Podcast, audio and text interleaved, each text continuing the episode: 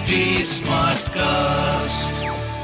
आप सुन रहे हैं एच डी स्मार्ट कास्ट और ये है लाइव हिंदुस्तान प्रोडक्शन नमस्कार ये रही आज की सबसे बड़ी खबरें।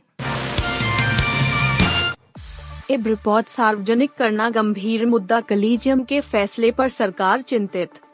केंद्र सरकार और न्यायपालिका के बीच जजों की नियुक्ति के मुद्दे पर टकराव जारी है।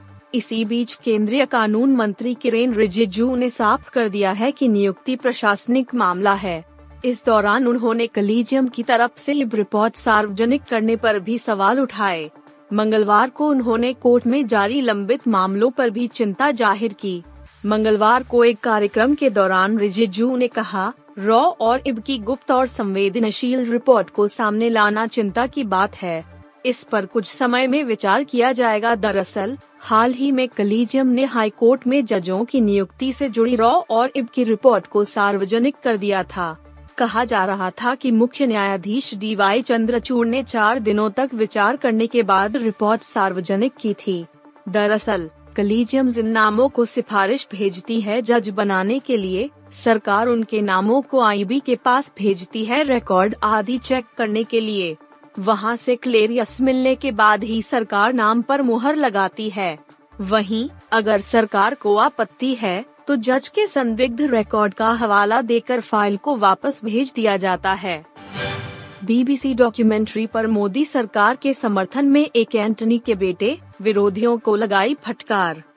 गुजरात दंगों से संबंधित बीबीसी ब्रिटिश ब्रॉडकास्टिंग कॉरपोरेशन की documentary India the Modi question से जुड़े विवाद पर कांग्रेस के वरिष्ठ नेता एक एंटनी के बेटे ने अलग रुख अपनाया है। पूर्व रक्षा मंत्री एक एंटनी के बेटे और के डिजिटल मीडिया सेल के संयोजक अनिल के एंटनी ने ट्वीट कर लिखा कि भारतीय संस्थानों द्वारा बीबीसी के दृष्टिकोण को प्राथमिकता देना बहुत खतरनाक चलन है। उन्होंने कहा कि इस तरह की डॉक्यूमेंट्री एक खतरनाक मिसाल पेश करती है और इससे हमारे देश की संप्रभुता को कमज़ोर करेगी। कांग्रेस पार्टी के active member Anil K Antony ने कहा कि उनके भारतीय जनता पार्टी, भाजपा, के साथ मतभेद हो सकते हैं, लेकिन इस तरह के विचारों को रखकर खतरनाक मिसाल पेश की जा रही है। उन्होंने ट्वीट कर लिखा, बीजेपी के साथ बड़े मतभेदों के बावजूद मुझे लगता है कि भारतीय पूर्वाग्रहों के एक लंबे इतिहास वाले ब्रिटेन द्वारा प्रायोजित चैनल बीबीसी और इराक युद्ध के पीछे के दिमाग वाले जैक स्ट्रॉ के विचारों को भारत में रखने वाले भारतीय संस्थानों पर एक खतरनाक मिसाल कायम कर रहे हैं। यह हमारी संप्रभुता को कमज़ोर करेगा। शुभमन गिल ने क्रिकेट में किया करिश्मा कर ली बाबर आज़म के वर्ल्ड रिकॉर्ड की बराबरी। टीम इंडिया के सलामी बल्लेबाज शुभमन गिल ने वनडे इंटरनेशनल क्रिकेट में एक और शतक जड़ा है। रोहित शर्मा के साथ उन्होंने इंदौर के मैदान पर न्यूजीलैंड के गेंदबाजों की जमकर खबर ली। इतना ही नहीं, शुभमन गिल एक सौ बारह रन बनाकर आउट हो गए।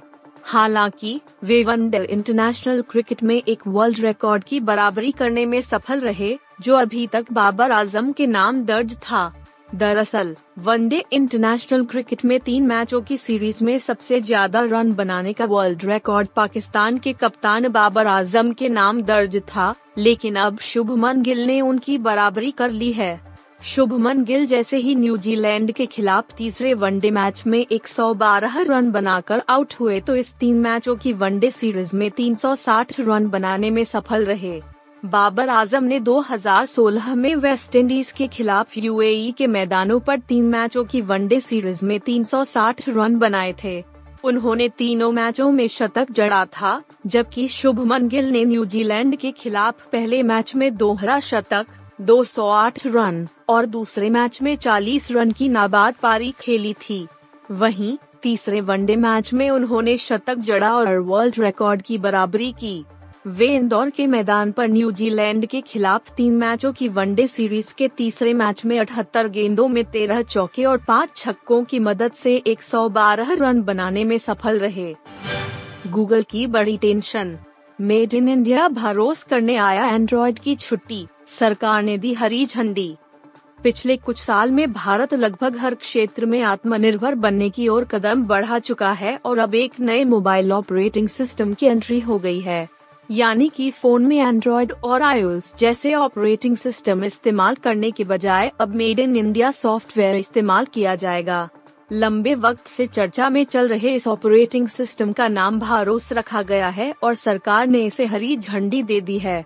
भारत के स्वदेशी मोबाइल ऑपरेटिंग सिस्टम भारोस की सफल टेस्टिंग वित्त मंत्री अश्विनी वैष्णव और शिक्षा मंत्री धर्मेंद्र प्रधान की ओर से की गई और उन्होंने एक वीडियो कॉल का हिस्सा बनते हुए इसे हरी झंडी दिखाई।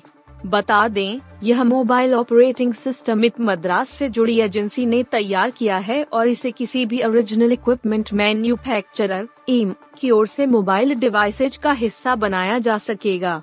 नए मोबाइल ऑपरेटिंग सिस्टम भारोस को इत मद्रास के साथ मिलकर जान कॉपोरेशन प्राइवेट लिमिटेड ने तैयार किया है। दावा है कि इसे आराम से किसी भी कमर्शियल हैंडसेट में इस्तेमाल किया जा सकता है। डिवेलपर्स की माने तो इस ऑस की मदद से यूज़र्स को बेहतर प्रिवेसी और सुरक्षा फ़ोन इस्तेमाल करने के दौरान मिलेगी। फीचर्स के मामले में यह एंड्रॉयड को सीधी टक्कर दे सकता है।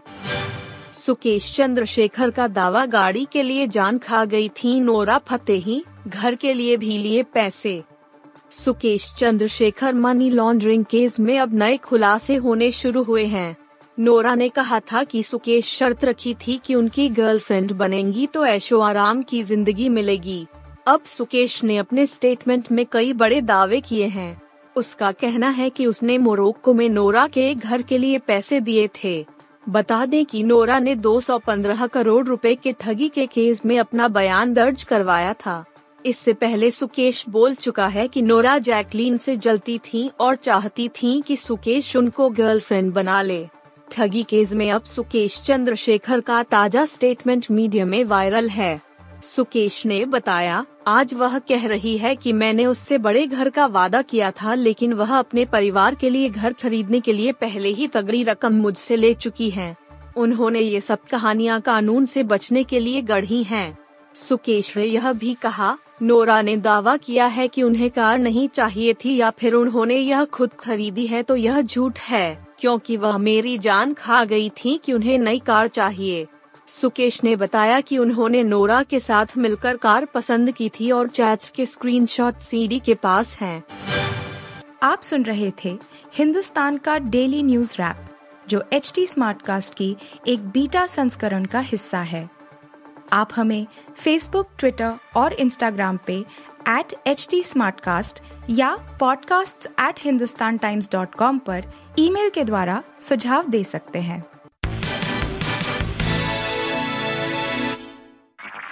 आप सुन रहे हैं एच टी स्मार्ट कास्ट और ये था live Hindustan production smart cast